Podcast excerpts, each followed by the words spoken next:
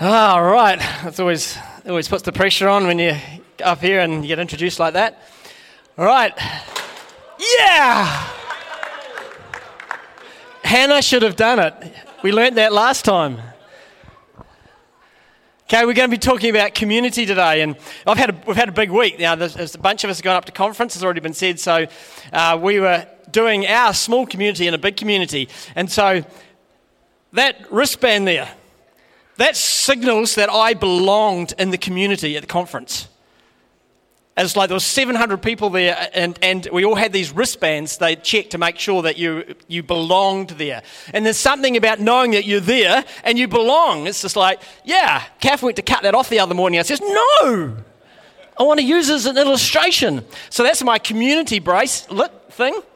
And then this one. This is my WWJD. What would Jesus do? Bracelet. Yeah, how many have got them?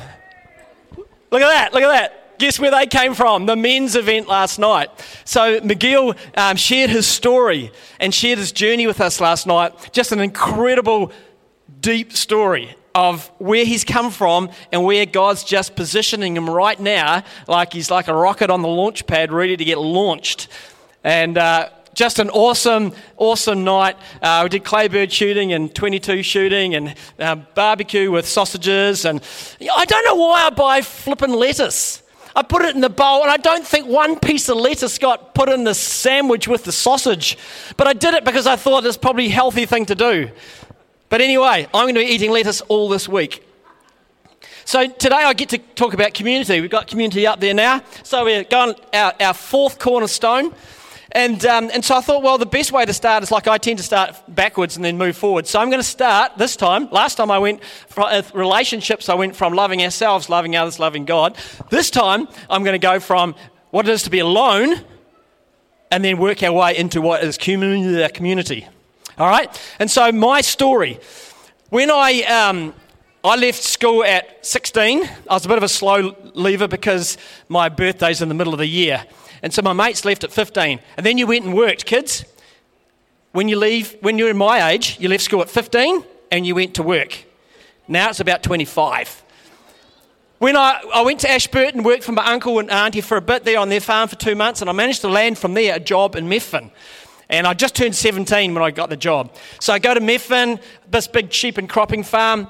Uh, this young guy had employed me. I'm 17, he's 26, first time he's employed somebody.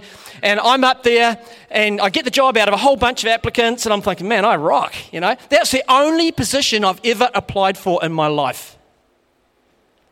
There's something for somebody. You know how we stress about what's going on in life and what's happening? You just, I just trust that, I've, that I applied for that job. Then I got saved after it a couple of years later, but I've never applied for anything, any position ever since. So anyway, I'm on. That was just a freebie. And why we went there? Maybe that's for you. Um, and then I, went there and had the interview, got it. And then on the Sunday night that I arrived there to start on the Monday morning, it was in August. There was six inches of snow on the ground. It was bitterly cold, horrible. I get there, and, the, and my new boss says, Well, here's your hut. And the hut was literally two and a half uh, single beds big. I had a bed, I had a cabinet with a TV, a little TV on it, and an armchair, and enough space to put my clothes on. That was it. And the toilet was a thunderbox out the back that the, um, the shearers used when they were doing the, the shearing. And so here I am. I get into that wee hut and then I sit there and then I, holy moly, I just feel so lonely. And that was okay. The next day I get up, I meet my boss for breakfast, and he was the sort of guy that he was either in a good mood or a bad mood. There's no in between moods with him. You go to breakfast, either good mood or bad mood and I go there, and I didn't know this guy, and his, his two-year-old daughter, she was so she just looked at me, looked at me. She picked up a plate of porridge and she tipped it right down her front just to hide from me with the plate there. I thought, man, what the heck? So it didn't start off too good. Then we had to spend the whole day because we had the snow. That's one thing in, in, in winter, snow just goes. But the rams had got out early in the season, and they were lambing in the winter, and they weren't supposed to be. And so now, bitterly cold, snow everywhere, all the sheep that were having the lambs, I had to pick them up and bring them back to the shed. And so I'd be out there all day with my little TEA Fergie tractor and a, and a shaggy dog that could help me catch the sheep, chucking them in the pen and, and taking them back to the shed and making sure they're fed and mothered on and make sure everything's all good. And by the end of the first day, I am shattered. I don't know if I've ever worked so hard in my life. But then I had tea and I was back in my room at like 7 o'clock or 6.30 or whatever. And then it hit me. Just this extreme loneliness. And I cried. And I cried. And it was like, my gosh. And it was like, I'm used to family and, you know, fighting my brothers and arguing with my sister and mum and dad been around. And then I went to my uncle's and I was with cousins and things. But I was used to like a social environment and I didn't realize how social I was until I had nobody in the gloom of a cold, winter, snowy, exhausted day. And I, that week I struggled hugely. And I think for the first time in my life, I realized that actually there's something about my personality that actually gravitates to people. And so after a couple of weeks, I thought, no, I had enough of this. I'm, I've got to find some people. And so I rang my grandma and granddad. They were at uh, Winchmore, just out of Ashburton on a farm. And I said, hey, grandma, can I come around for dinner? She says, oh, Lyndon, you're my favourite. Yes, come around. I was the oldest, actually, so I was the favourite. And so I get around there and she cooks up a lamb roast. Oh, it's beautiful. And then she'd cook up, especially for me, the apple shortcake that only grandma could cook. And she would put these lashings of whipped cream on it. And I tell you what, I get home feeling like my little social tank was half full because I'd spent time with grandma and granddad. And over a couple more weeks there, it got to the point where um, I still was like, man, I just can't just live in my hut. I didn't have any interest. I'm right at the base of Mount Hutt. I could have gone skiing, I could have gone hunting, I could have done fishing, I could have done anything, but I didn't have any interest. I was too young. I left school too young. I didn't know what I wanted to do for my, for my enjoyment. Crikey. But anyway, I decided I, I, needed to hang out somewhere. And my cousin says, Oh, come and hang out with us. We'll take you to our youth group. Now, I wasn't pursuing God and I didn't want to pursue God at the time. I was trying to get away from God and away from what I was brought up in. And so, you know, I said yes just because there's people. And so I went along to this youth group, met a few guys there. That was cool. Um, and then they uh, became my friends, these guys. And there was a bunch of, um, oh, was, a girl became a girlfriend too. Uh, but she was the minister's daughter. So it happens when you go to the minister's daughter, you've got to go to church on Sunday. So I ended up going to church. Not that I wanted to be there, I had other reasons for going there. But anyway, I was, I was uh, going out here for a while until she dropped me, and then she married my cousin. So I still get to see her from time to time. It's very awkward. But anyway, and so here I was reconnecting socially. Time went by, I left Methven, uh, my relationship broke up, and I came back to Leeston where I was, and um, really a bit shattered because I lost my friendships up there, well, her, and I wasn't there anymore. And my mum says, Come along to church with us, to the New Life Church in Leeston there. And so I went along there and got saved, basically. And it was like, man, there was guys there that were shearers and, and uh, builders and, you know, just strong. And I thought, what are you doing in church? But anyway, they love God. But there's also a whole bunch of girls. And uh, they were pretty attractive. As Chris Valentine would say, it was like fishing at the hatchery. I said, I'm going to get one of these. I got one. I got one. And so, but now I remember thinking, I have finally arrived home. I, I've, I, I felt like I have found a place of belonging. And, and it's like um, we all have a desire, we all have a need actually to belong somewhere. And for the first time in my life, you know, I had friends at school and stuff, and, and I you know, wasn't really into the alcohol and the pub scene and stuff so much, and, and sport was there through school, but that was about it really. And so I didn't really have a connection point, but then I found Jesus and I found my tribe, which was so, so cool. And then COVID came along. All those years later. Guess what I'd just done before COVID? I had just become a pastor. Absolutely fantastic. Dre had pushed my arm up so far behind my back, I said yes. Says, Yeah, I'll help you out. And became a pastor, and then about six weeks later, what happens? The whole country goes into shutdown, lockdown. And I'm like, I don't know how to do this pastor thing. Yeah, you, you, you, you say hi to people and you get to know people and be friendly to people. Now there's no people. And Kath says, I'm a person. And I'm says, You're a person. You're not people. and so I had to go through that season. Then I realized that, man, I, I actually really enjoy being around people. I, there's something about my personality that enjoys being around people. Matthew 18 20 says, Where two or three are gathered, I am there among them. Other translation says, um, I'm with them or I'm in the midst. And so here we go. Here's, here's a community scripture. See, I can be with Kath, because I can't remember their names and under the pressure. I, am with Kath. So I can be with Kath. So the Holy Spirit can be with us. But, here we go, guys. Zillan, I know his name. I can, I was looking for you, Joe, and it threw me because you weren't sitting in the right place. But I'm amongst these kids. All right? So the Holy Spirit wants to be amongst us. So when we're together, He's amongst us. And so when two or three are gathered, it's really saying two, two or three hundred could be gathered. The Holy Spirit is amongst us. But then I could just be with Kath. And so obviously I like being amongst other people because God's there.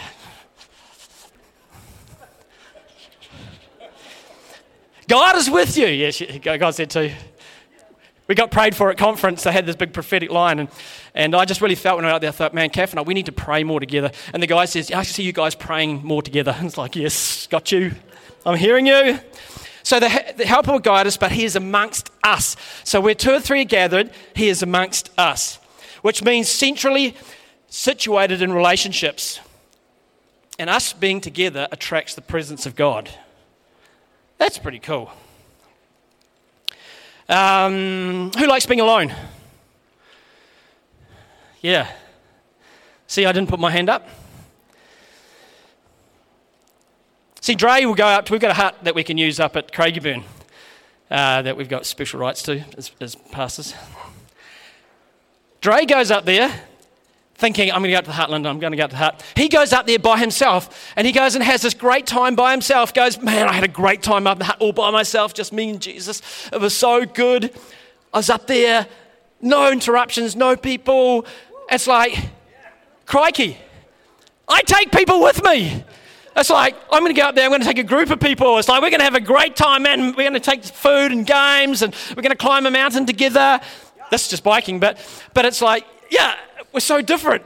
It's like I go, what do you want to do that for? So, my challenge for me is to embrace my aloneness.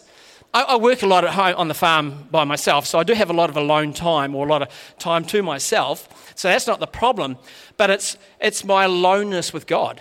It's my aloneness with um, sort of meditating on what He wants for my life, where I can actually just separate myself out from the hustle, the bustle, from work and everything, and just be with God, just at peace with God.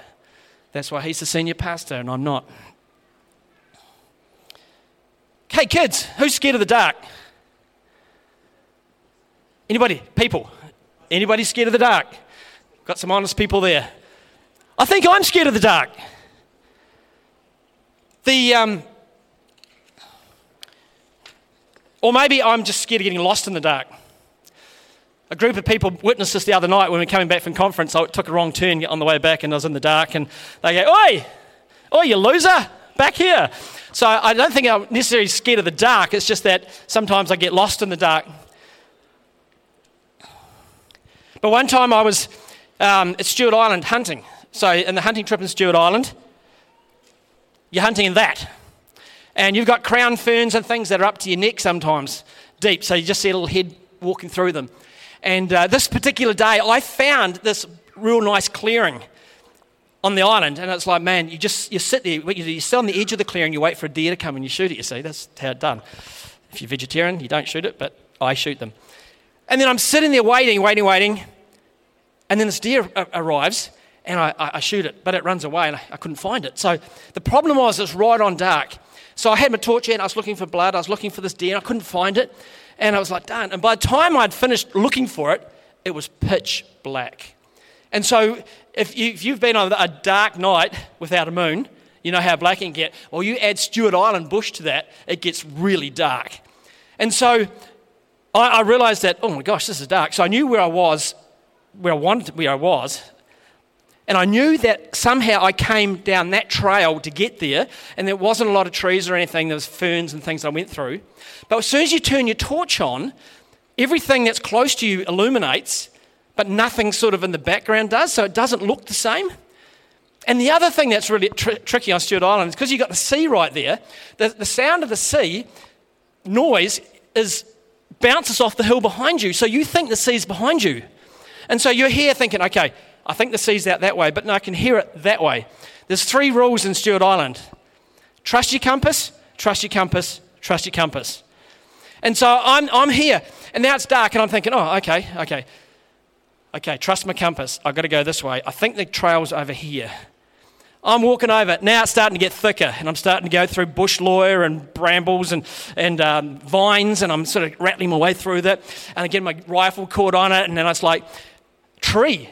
I'm climbing over a tree. I, I didn't climb over a tree to get here. And then I have to go under a tree and then through a tree, and, and then I'm tripping. And, and the more that I'm thinking, I can hear the sea behind me. I check my compass, and no, I'm going the right direction. And I'm, I'm stumbling through it, and I, the panic in me was like getting, just rising to a level that I, ah, I think I'm lost. And I'm tripping and literally falling over, rolling, tumbling, and then I rolled out onto the beach. Ah, shivers. Got there. That was good. Right, let's go. and the thing is, in that situation, I can get all like, I'm so alone. But what changes the situation is if there's one more person with me. If there's someone else with me, it brings more of a clarity. And now it may be because I think they know where they're going and they think I know where I'm going, even though we both don't know where we're going. But all of a sudden we're calm. And so you can take, I think it's this way. Yep, yep, right, let's go this way. We go this way. Nah, tree here. I think we need to go across a bit more. And instead of panicking, I'm actually thinking logically because I'm not alone. Dre and I came down a hill one night there, and I said to Dre, You knew I was going to come to this, didn't you? And we were walking down this hill and um, up at uh, Bill's block, Marion. That's where we were.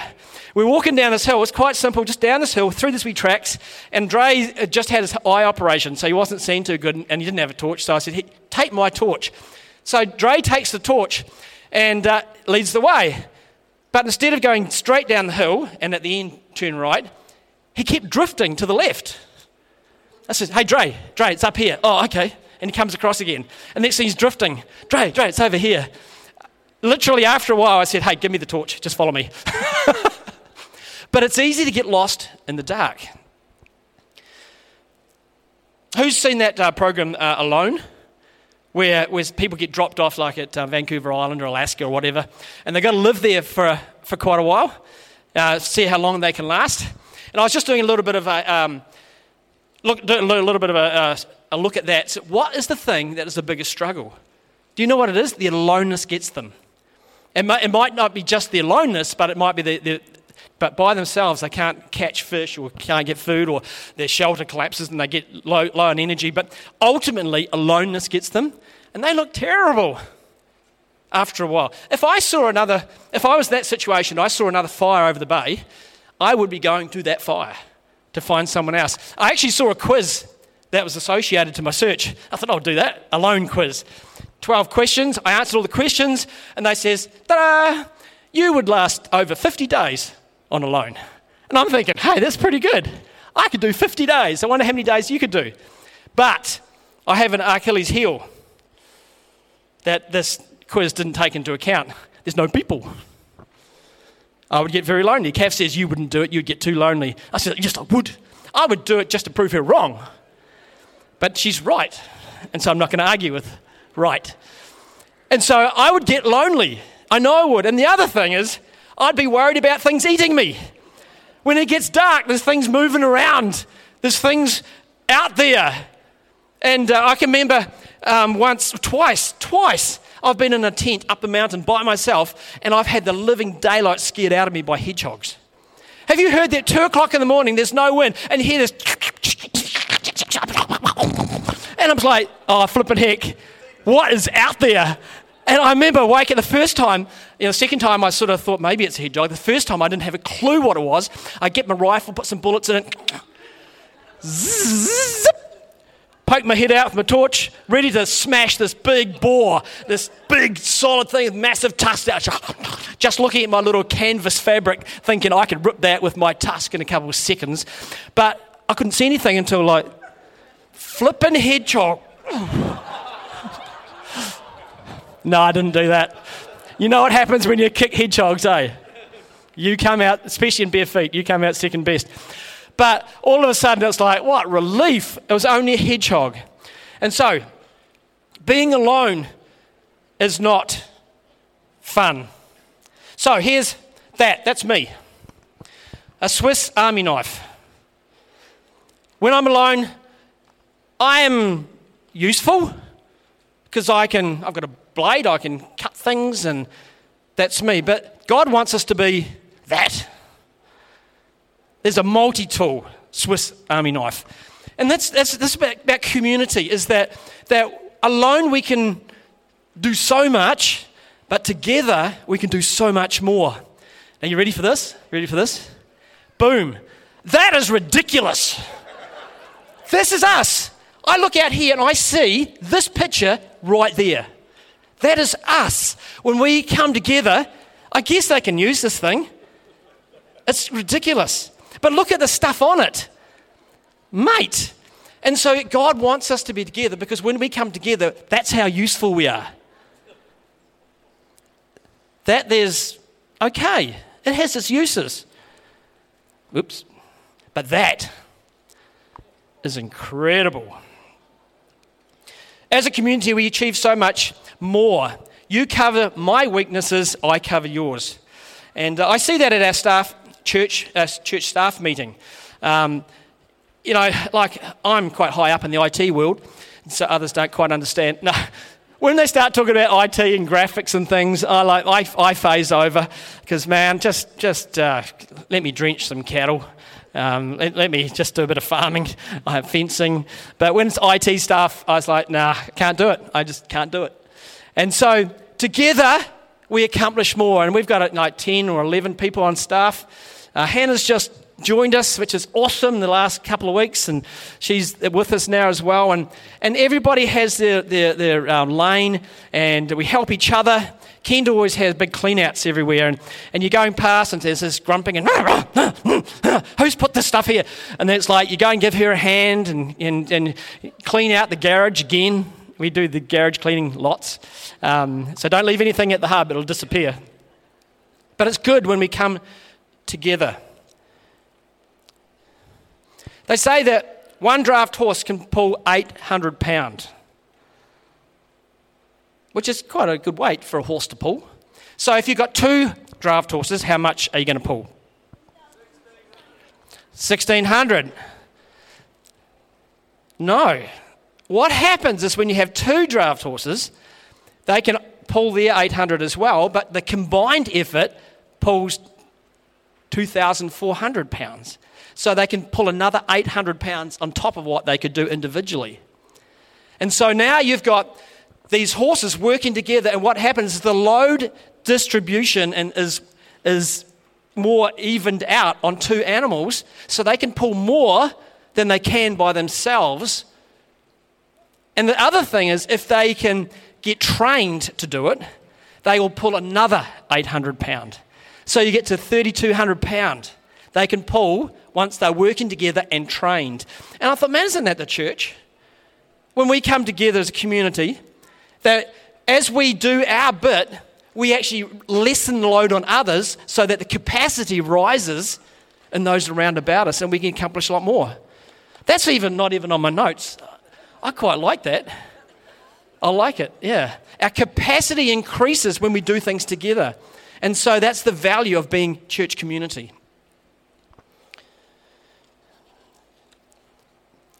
There's a scripture that says, How could one chase a thousand and two put 10,000 to flight? And I thought that it's like a law of combined effort.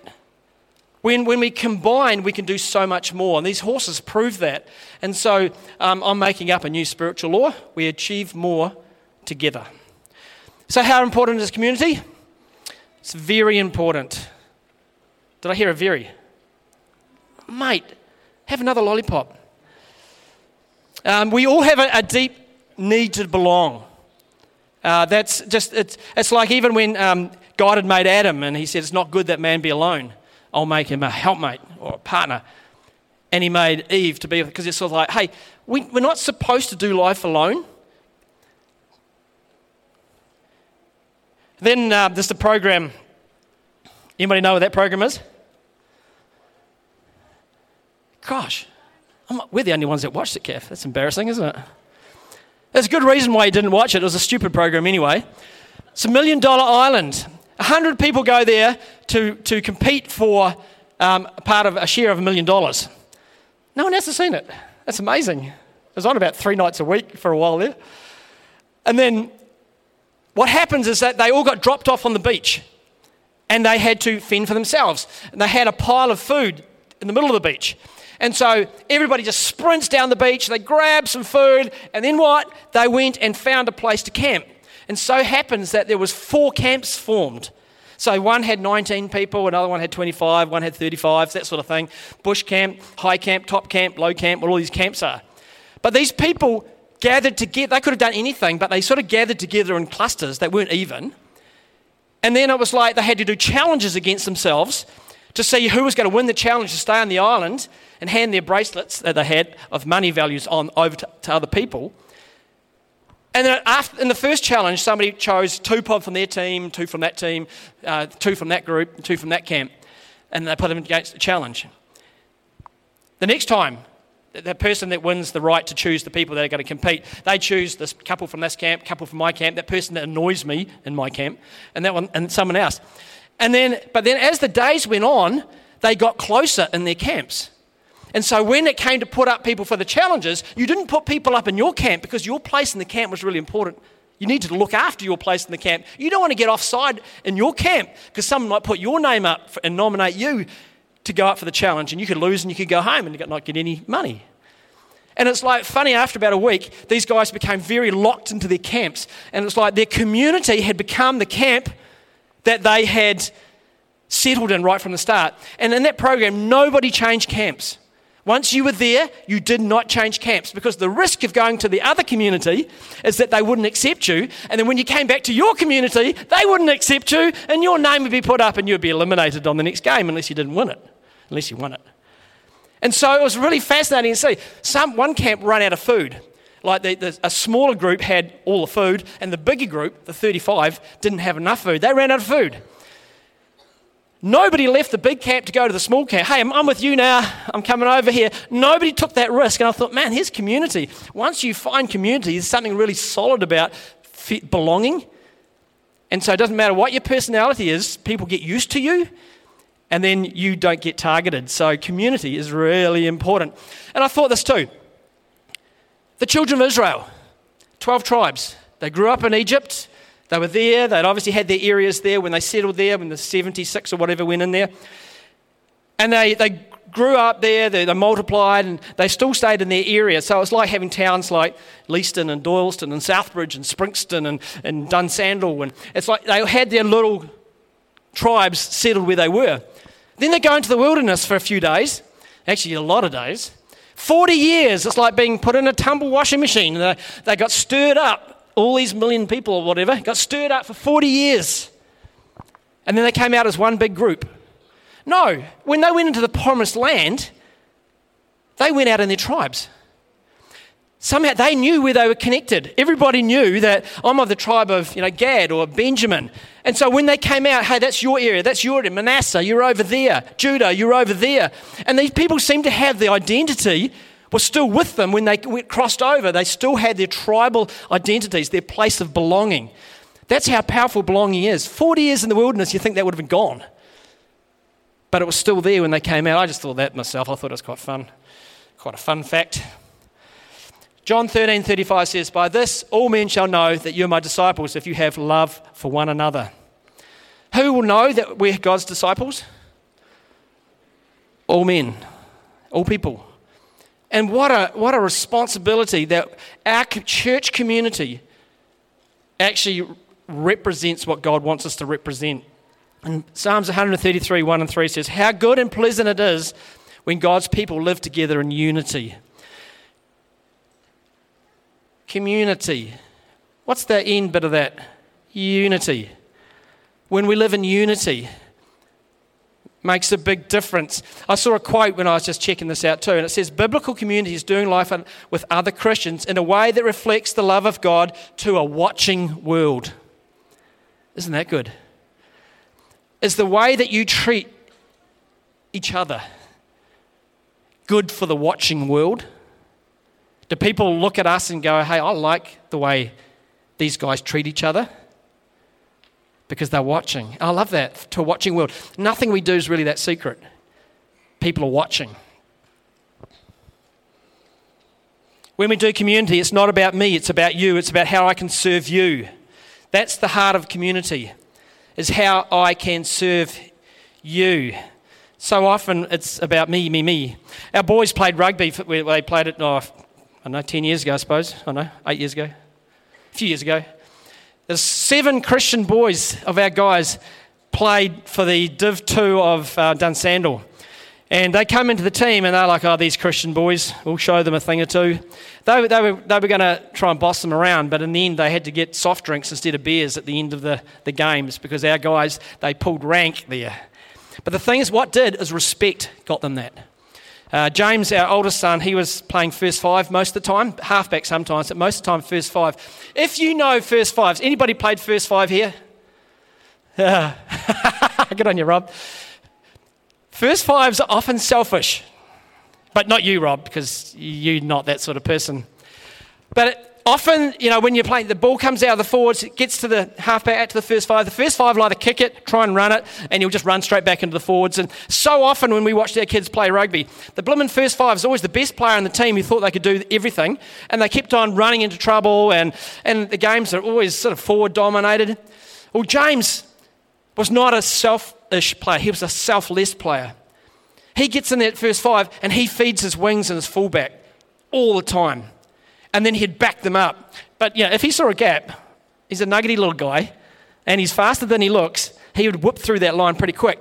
But nine out of ten times, he would feed the wingers. That year, our second son, Matt, and another guy, Mark, you know who I'm talking about, they got like the, um, the player of the, the year because they were always in the right place to get the tries. So Matt and Mark got so many tries from, from wing and fullback. It's because there was someone in the chain that was selfless that kept feeding the wings and the fullback.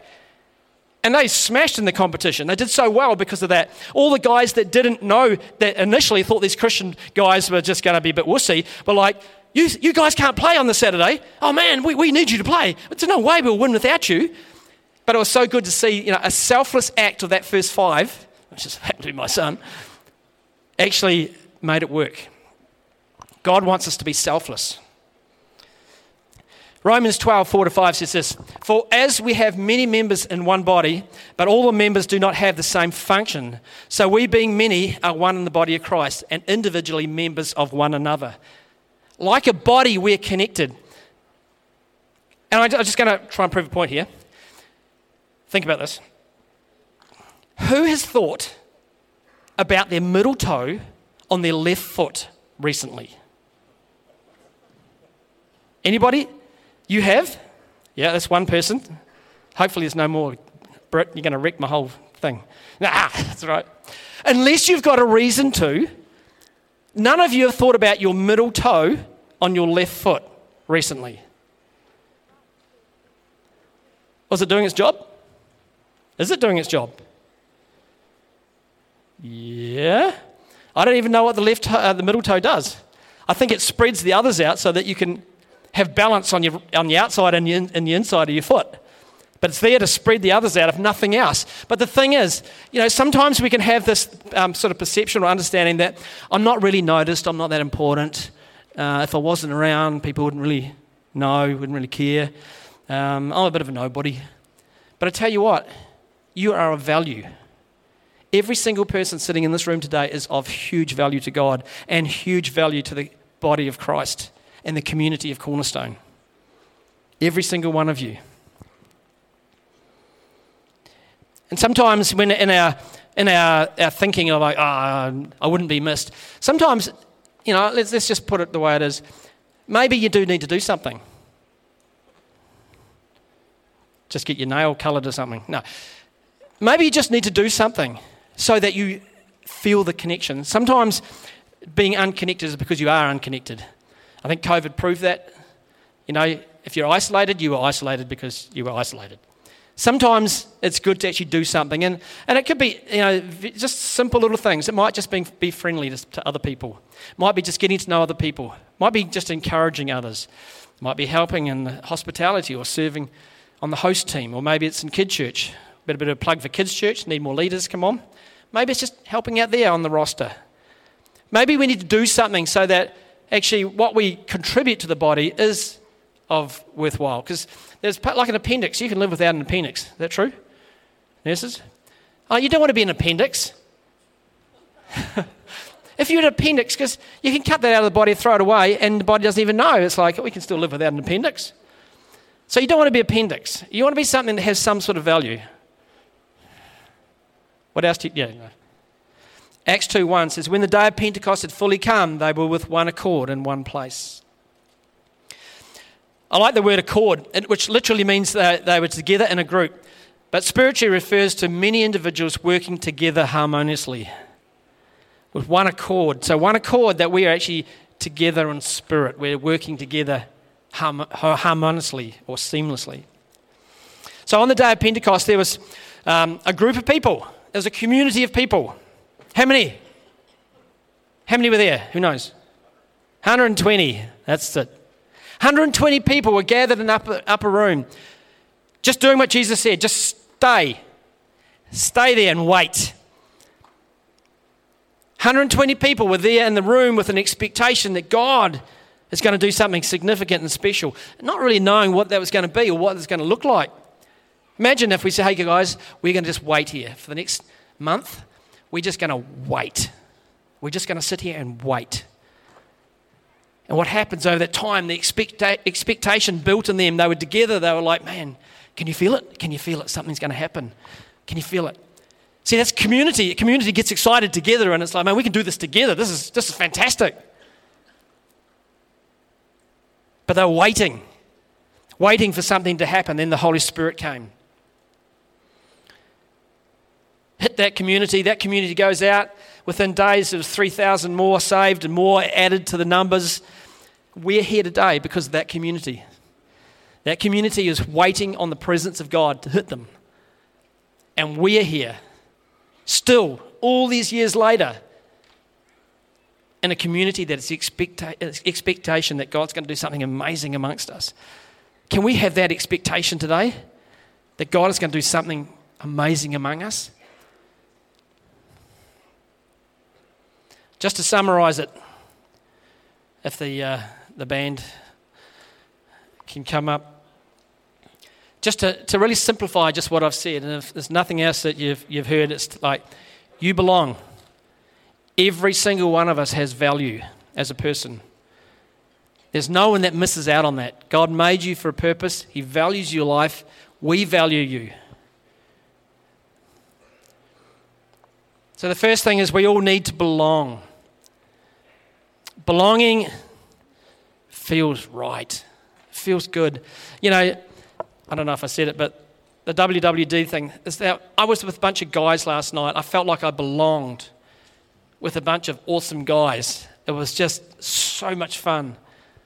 Hanging out, I was pretty busy and a bit distracted, so if I didn't have big conversations with you last night, sorry.